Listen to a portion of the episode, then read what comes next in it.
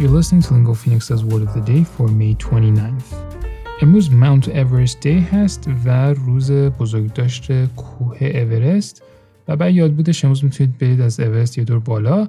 کلمه که امروز می‌خوایم در موردش صحبت کنیم داک هست که اسپلنگش میشه D-O-G و معنیش میشه سگ به عنوان نهان و امروز می‌خوایم یه نگاهی بهش داشته باشیم به عنوان یک ورب transitive که معنیش میشه If a problem or bad luck dogs you, it causes trouble for a long time. از دیدگاه دیکشنری مریم وبستر تعریف این ورب به این شکله. To worry as if by pursuit with dogs و سینونیمش رو گفته plague که به نظر من ورب خیلی قشنگ و جذابی هستش. بریم با هم دیگه چند تا مثال ببینیم از استفاده کلمه dog به عنوان ورب. He has been dogged by injury all season. یا میتونیم بگیم Persistent colds, coughs, and a temperature have dogged her for the last year. Va, the scandal seems likely to dog him for months to come.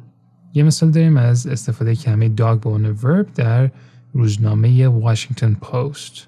Perhaps that's why early on Barbara became known as a bully, a characteristic that would dog her all her life. یه مثال هم داریم از Wall Street Journal Past quality problems also continue to dog the two Korean car manufacturers, denting earnings. با پادکست Word of the Day من محمد گلپایگانی هستم از Lingo Phoenix. Join our Telegram channel at Lingo Phoenix to make sure you never miss an episode of Lingo Phoenix's Word of the Day.